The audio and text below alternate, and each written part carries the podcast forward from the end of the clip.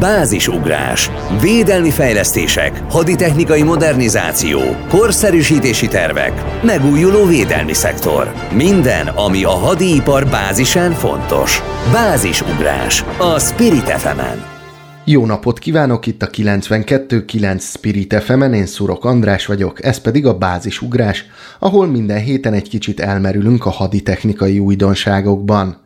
Első vendégem Marót Gáspár védelmi fejlesztésekért felelős kormánybiztos, akivel átbeszéljük, hogy fejlettség szempontjából honnan indult a magyar hadsereg, és mára meddig jutott, egyáltalán felveszi a versenyt a térség többi haderejével. Vágjunk is bele! Egy kicsit induljunk el a, az elejétől, a KH-tól.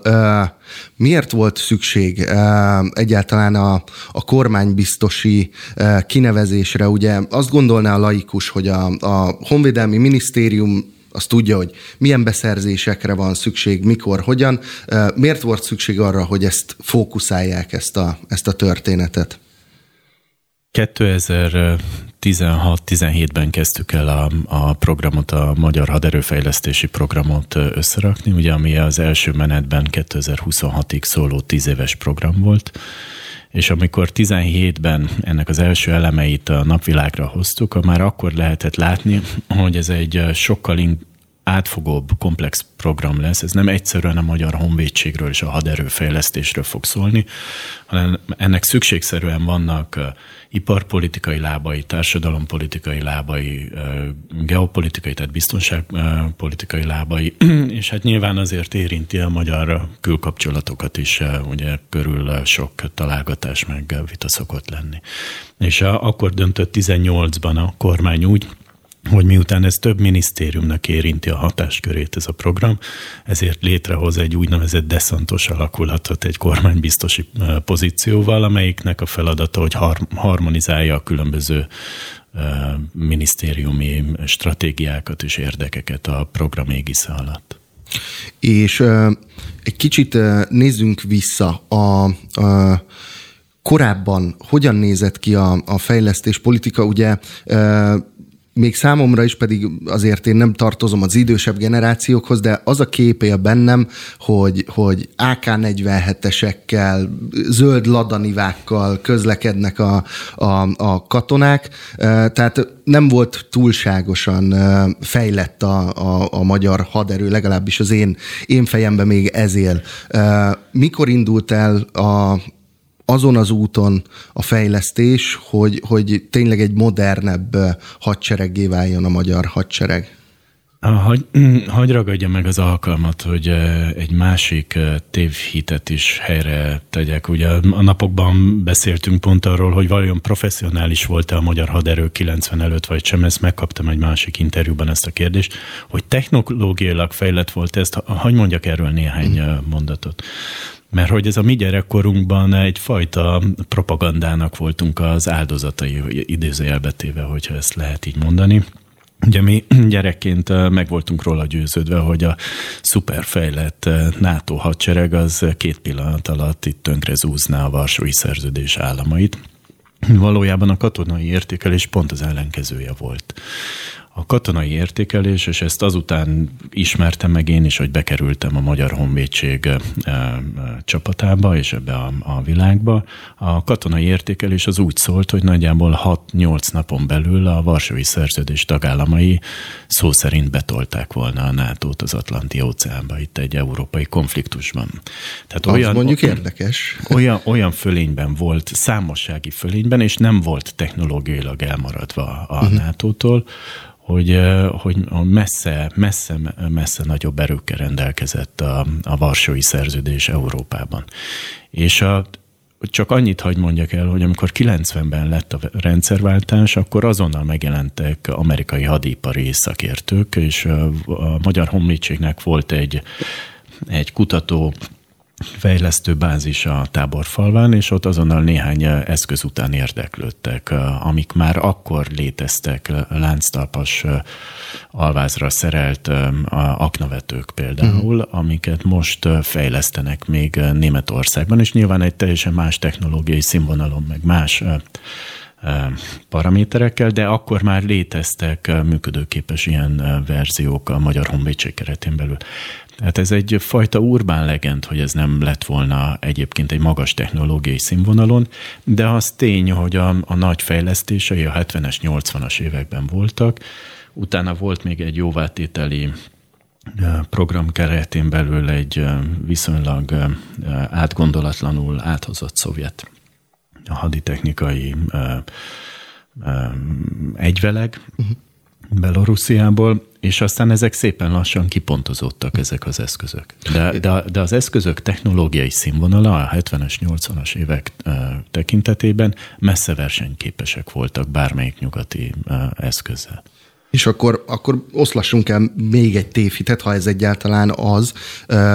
A 90-es évek után, 2000-es évek eleje, közepe, hogyan változott mindez? Tehát sikerült megtartani ezt, a, ezt, a, ezt az átlagot, ami a haderő fejlettségében volt, tehát hogy nem, nem voltunk leszakadva mondjuk a, a fejlett országokhoz képest, illetve az is, az is lehet, hogy csak bennem él ez a kép, de hogy, hogy nem nagyon volt pénz a katonaságra, tehát ugye az még nyilván régi történetek, hogy, hogy a katonák sefteltek egyes lőszerekkel, meg ilyesmik, de, de hogy volt ilyen, hogy pénzhiányos volt a, a haderő, tehát ez, a, ez a dolog? Um, ugye volt egy teljesen eltérő szervezeti kultúra a Varsói Szerződés és a NATO tagállamai között, és egyébként szerintem erről is érdemes egyszer részletesebben beszélni, hogy valójában a Varsói Szerződés bukásának az egyik alappillére pont az volt, hogy a haderőre és a hadseregre sokkal többet költött, mint amennyit egyébként gazdaságilag elbírt volna ez a közösség. Messze-messze többet költött, és gyakorlatilag gyakorlatilag a, a, a gazdaságát erodálta ezzel az extrém had, hadi technikai, hadipari kiadásokkal. Tehát ebből a szempontból a NATO kevésbé volt agresszív és kevésbé írta elő, a, a, a, vagy kérte számon a kötelezettségeket. Megvoltak a nato kötelezettségek, de hagyott egyfajta mozgásteret a magyar politikának a tekintetben, hogy felüsse a fejét az a gondolkodás, és nem csak nálunk, ez, ez rengeteg országban lehetett itt a régióban látni, hogy valójában igazából nagyon nem kell költenünk a haderőre, mert hogyha baj van, ugye az sokat emlegetett ötös cikke miatt úgyis megjelenik a NATO, és aztán itt rendet tesz. Aztán szép lassan jött a felismerés, hogy egyrészt ezt maga a NATO sem fogja akceptálni, hogy ezt a hozzáállást, és ebből a szempontból nem a megfoghatatlan NATO a kérdés, hanem a NATO-nak a vezető nagyhatalmai de ugye ott belül is volt egy nagyon komoly vita, hogy valójában ki mennyit köt a, költ a haderőre, tehát vezető nagyhatalmak is néha ugyanezen a stratégián voltak egy amerikai relációban, és ugye ebben egy nagyon éles politikai vita indult el egy 5-6 évvel ezelőtt, hogy vajon Amerikának mit kell fizetnie más országok egyébként vezető gazdasági nagyhatalmak biztonságáért. Ez rengeteg stratégiai kérdést vett föl, amit nem gondolom, hogy nekünk magyarként kéne ebbe állást foglalni, de, de volt igazsága mind a két félnek a, a, a, a, a vitába, de ez egy mai napig nem egy nyugvó pontra jutott vita. Tehát visszatérve az eredeti kérdésre, igenis a, volt egy pol, a politikának egy elkényelmesedése Magyarországon, ami azt mondta, hogy minden másra előbb fog költeni, mint a, a honvédségre. Aztán gyakorlatilag ugye ezzel szembe kellett nézni, hogy sikerült ezért a Magyar Honvédséget annyira hagyni, legatyásodni ezen az egyszerű szóval élve, hogy gyakorlatilag semmilyen, fél, semmilyen hadműveletre nem lett volna képes az ország biztonságáért. Azt meg azt gondolom, hogy remélem, hogy van ebben azért politikai konszenzus Magyarországon, hogy ez elfogadhatatlan. Elfogadhatatlan mind az országért felelősséget viselő politikai közösség részéről, mind elfogadhatatlan egy nemzetközi relációban egyébként.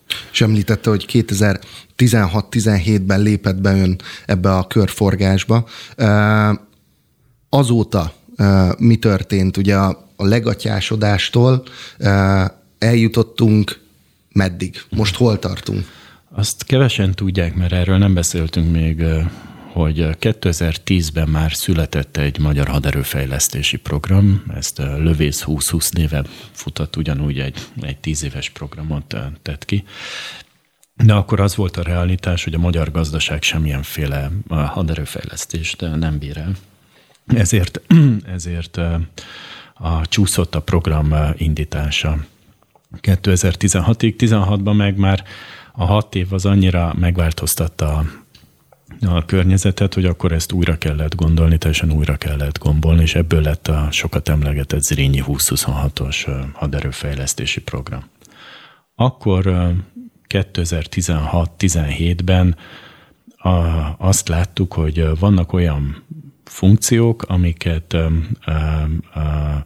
egyébként könnyebben lehet értelmezhetővé tenni a, a politika számára, hiszen nyilván meg kellett szerezni a, a, a kormány támogatását is, az összkormány támogatását az egész programhoz, hiszen azért ez egy nem egy kis léptékű beruházás.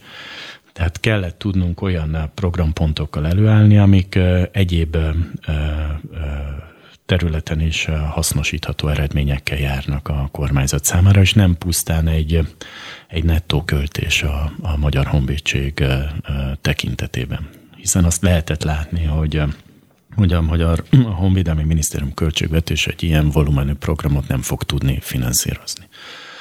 És ugye ehhez járult még egy nemzetközi szerencsés környezet, amikor is a NATO tagállamok egyébként egységesen megállapodtak abban, hogy akkor mindenki, ugye ennek a vitának a hatására, hogy vajon ki, ki és mit finanszíroz mások biztonságában, hogy mindenki egységesen 2%-ra emeli a, a, a hadikiadásainak. A, GDP arányosan. GDP uh-huh. arányosan, igen, elnézést.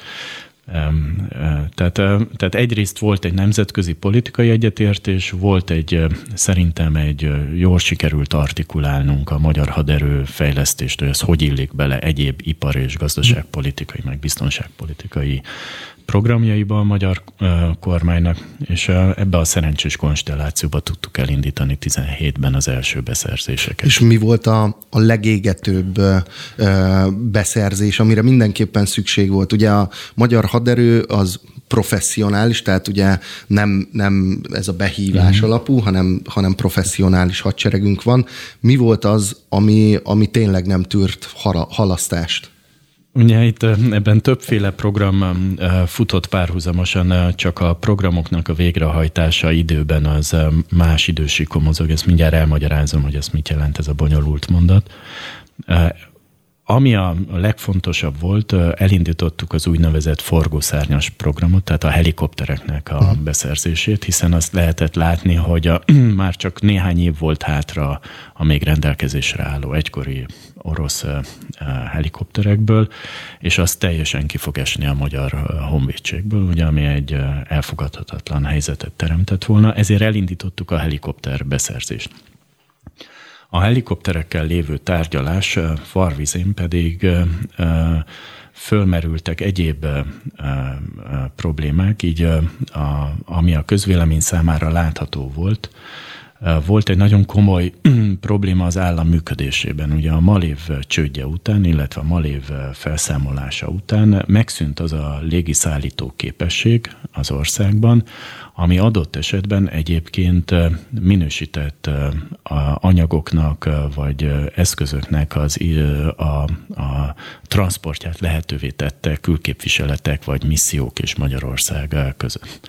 Tehát Úgy, bocsánat, csak annyit hagy vessek közbe, tehát ezt addig a Malév berkein belül csinálták, tehát az ilyen teherszállítás, ami mondjuk akár a hadsereget érintette, vagy, vagy valamilyen különleges teher teherszállítás volt, azt a Malév csinálta, és ezt most átvette a honvédség?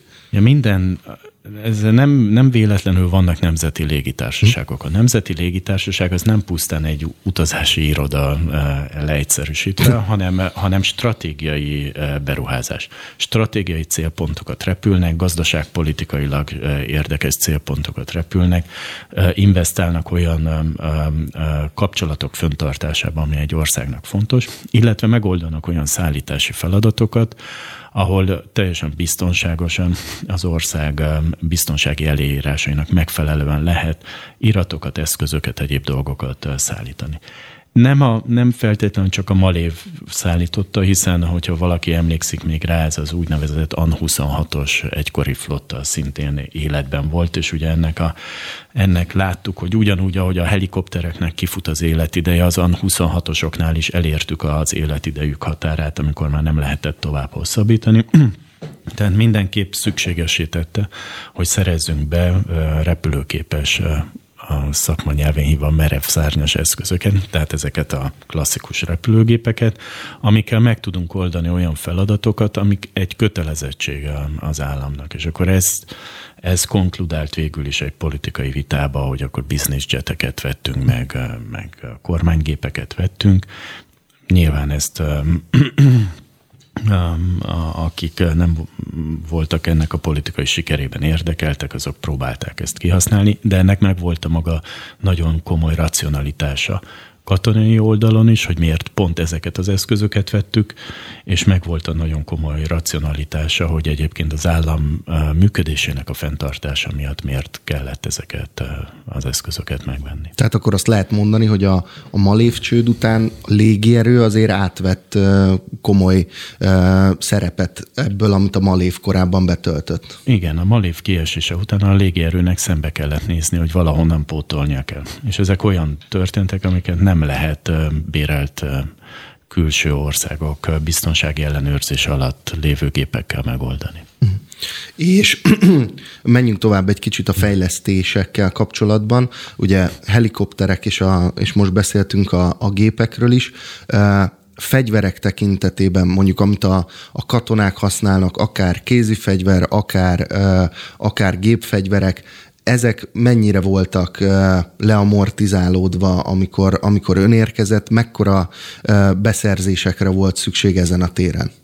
Ugye volt egy na- nagyon égető hiány, amire a NATO is többször felhívta a figyelmünket, mi szerint a, a magyar tüzérség és a, a, és a, a nehéz dandárban lévő harckocsi képesség az teljesen a nullával lett egyenlő.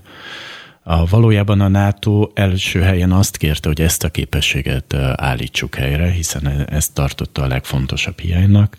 Um, a, a, a döntés, hogy a helikopterekkel indítottunk, az bizonyos um, um, a, az úgynevezett könnyű dandár vagy a gyors beavatkozó erők miatti um, képességfenntartás miatt volt. Másrészt volt egy olyan elgondolásunk is, hogy sokkal könnyebben tudjuk megnyerni a közvéleményt is, hogy támogasson egy haderőfejlesztési programot. Sajnos ez a helyzet, hogy a közvélemény a, a légierős beruházásokat mindig nagy figyelemmel övezi.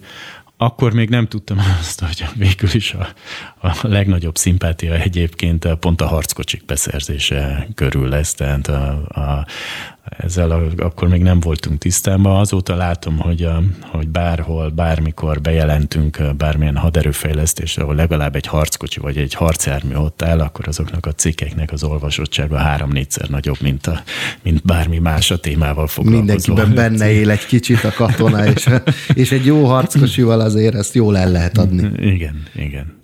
És ugye az utóbbi hónapokban lehetett hallani, hogy újraindul a magyar fegyvergyártás, lövedékgyártó egységek is érkeznek Magyarországra. Ennek a gazdasági szerepe mekkora, tehát ezzel akár munkahelyek is teremtődnek-e? Mit, mit lehet arról elmondani, hogy a gazdaság szempontjából ezek a fejlesztések mennyire relevánsak? Akkor szerintem érdemes ennél a pontnál rávilágítani, hogy, hogy mi volt a logikája a, uh-huh. a haderőfejlesztésnek. Ugye a haderőfejlesztésnek az volt a logikája, hogy ez egy olyan brutális volumenű kiadás, hogyha ezt nem tudjuk egy részét a hazai termelésből eleve állítani, és itthon tartani ennek legalább az áfa profit szintjét, illetve nem tudjuk kihasználni ezt egy gazdaság élénkítésre, akkor, akkor ez egy nagyon súlyos teher lesz a magyar gazdaság. Nem csak a költségvetés, a komplex gazdaságra nézve. És ugye egy klasszik gazdaságfejlesztési programot hogy hajt végre az ember, vagy hogy kéne, hogy végrehajtson, mert ahogy nézem az európai gazdaságfejlesztési programokat, ez a logika valahogy hiányzik mindig mögüle. Azt úgy kell végrehajtani, hogy először van egy nagy zászlós hajó megrendelés. És a zászlós hajó megrendelés az meg, megmozgatja a cégek fantáziát, egy, egy nagy megrendelésen ő már képes investálni, mert akkor pontosan tudja, hogy a kezdeti investícióinak legalább egy része biztosítva van, és onnan tud elkezdeni stratégiát fölépíteni, egy üzleti stratégiát, hogy hova megy onnan a világból, milyen további kutatásfejlesztési lépésekbe kerül be, és hogyan, és hogyan szervezi tovább az életét. És ebben bíztunk, hogy ez az úgynevezett nagy zászlóshajó megrendelés meg fogja indítani a nemzetközi hadipari közösségnek az érdeklődését. Amikor én 16-ban kimentem először Németországba tárgyalni ezzel a közösséggel, döbbenten tapasztaltam, hogy a, az utolsó helyre tettek minket. De, hallgatták akkor már 20 éve, hogy, a, hogy fogunk majd ezt venni, meg azt venni, nagyjából senki nem hitt benne a NATO közösségén belül. Egy nagyon brutális országértékeléssel készült egyébként a, a NATO, amiben egy ilyen somásan nagyjából azt akarta kimondani, hogy soha semmi nem történik Magyarországon és ehhez képest az első beszerzéseink azok sokkoló erővel hatottak a nemzetközi piacon. Tehát azt látták, hogy belálltunk valamiben, végig tárgyaltuk, és meghoztuk a döntéseket. És ebből a szempontból sokkal gyorsabban és pragmatikusabban döntöttünk, mint, eh, mint néhány más ország esetében. Tehát egy ilyen haditechnikai beszerzés az egy olyan országban, ahol nincs nyomás, mert megvannak a működő haditechnikai eszközeik, 6-7 évet is igénybe vesz. Mi azért két-három év alatt eljutottunk odáig, hogy pontosan tudtuk, hogy mit, hogyan és miként akarunk megvenni. Tehát rengeteg munkát tettünk bele a, a munkatársaimmal, de ennek a munkának beérett a gyümölcsös. 18-ra elértünk abban az állapotban, hogy a, a régió abszolút figyelemben nem vett országából egyszer csak a, a központjába kerültünk a, az egész régiónak, és elkezdték figyelni, hogy milyen lépéseket követünk, sőt, kint az iparban, ezt kevesen látják itthon, értéké vált, hogyha egy cég el tudott nekünk adni. Uh-huh. Mert annyira felgyorsult a magyar haderőfejlesztési program, és annyira pragmatikus lett a végrehajtása, hogy a cégeknél ez egy komoly érték volt, hogy egyébként Magyarországgal szerződést tudtak kötni. És nagyon elszaladt az időnk, már csak egy-két percünk van. Azt nagyon röviden lehetne felvázolni, hogy, hogy mik a, a közeljövő tervei, tehát lesz-e még akár nagyobb beruházás itthon, külföldi beszerzés, csak tényleg ilyen tételmondatokban. Két nagy terület van, ahol a következő beruházásokat szeretnénk tető alá hozni. Az egyik az, amelyikkel elkezdtük az egész magyar haderőfejlesztést, és erről nem nagyon beszéltünk a, a sajtóban, ennek meg volt az oka, hogy miért nem beszéltünk. Ez gyakorlatilag a magyar rádiót, a Magyar Honvédség rádiótechnikai adatátviteli adatkommunikációs és irányítási rendszere. Ez gyakorlatilag a gerince az új magyar haderőnek, tehát ez a, ez a legfontosabb lépés.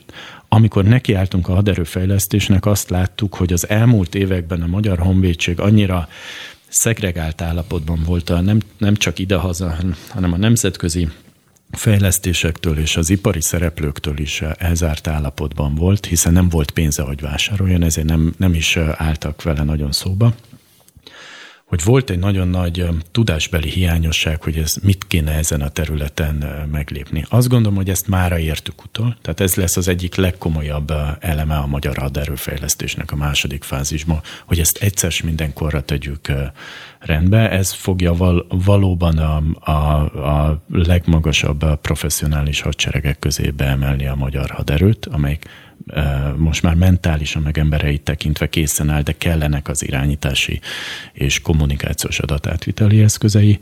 És a másik pedig az kifejezetten egy humánpolitikai program, hiszen most kell tudnunk képessé tenni a, a, a katonáinkat arra, a honvideinket arra, hogy hogy átmenjenek egy olyan képzésen, ami, ami őket alkalmassá teszi az új technológiák, az új irányítási struktúrák és a teljesen megváltozott hadműveleti doktrinák között valóban ütőképes feladatok ellátására. Ez, ennek már az elemei megvannak a magyar honvédségben, hogyha visszanézzük az afganisztáni hadműveletet, akkor azt lehet látni, hogy lakosság számarányosan messze a leggyorsabban és legtöbb embert nekünk sikerült kimenekíteni, de most kell az egész honvédséget ehhez hozzáigazítani. Ezért van a kifejezetten az egyénre fókuszáló programunk, amely a felszerelésüktől kezdve a humánpolitikai körülményeik kialakításáig és a képzéseikről szólnak. Na hát ezt egy következő műsorban majd tovább tárgyaljuk. Marót Gáspár védelmi fejlesztésekért felelős kormánybiztos volt a vendégünk. Köszönjük, hogy eljött. Köszönöm szépen.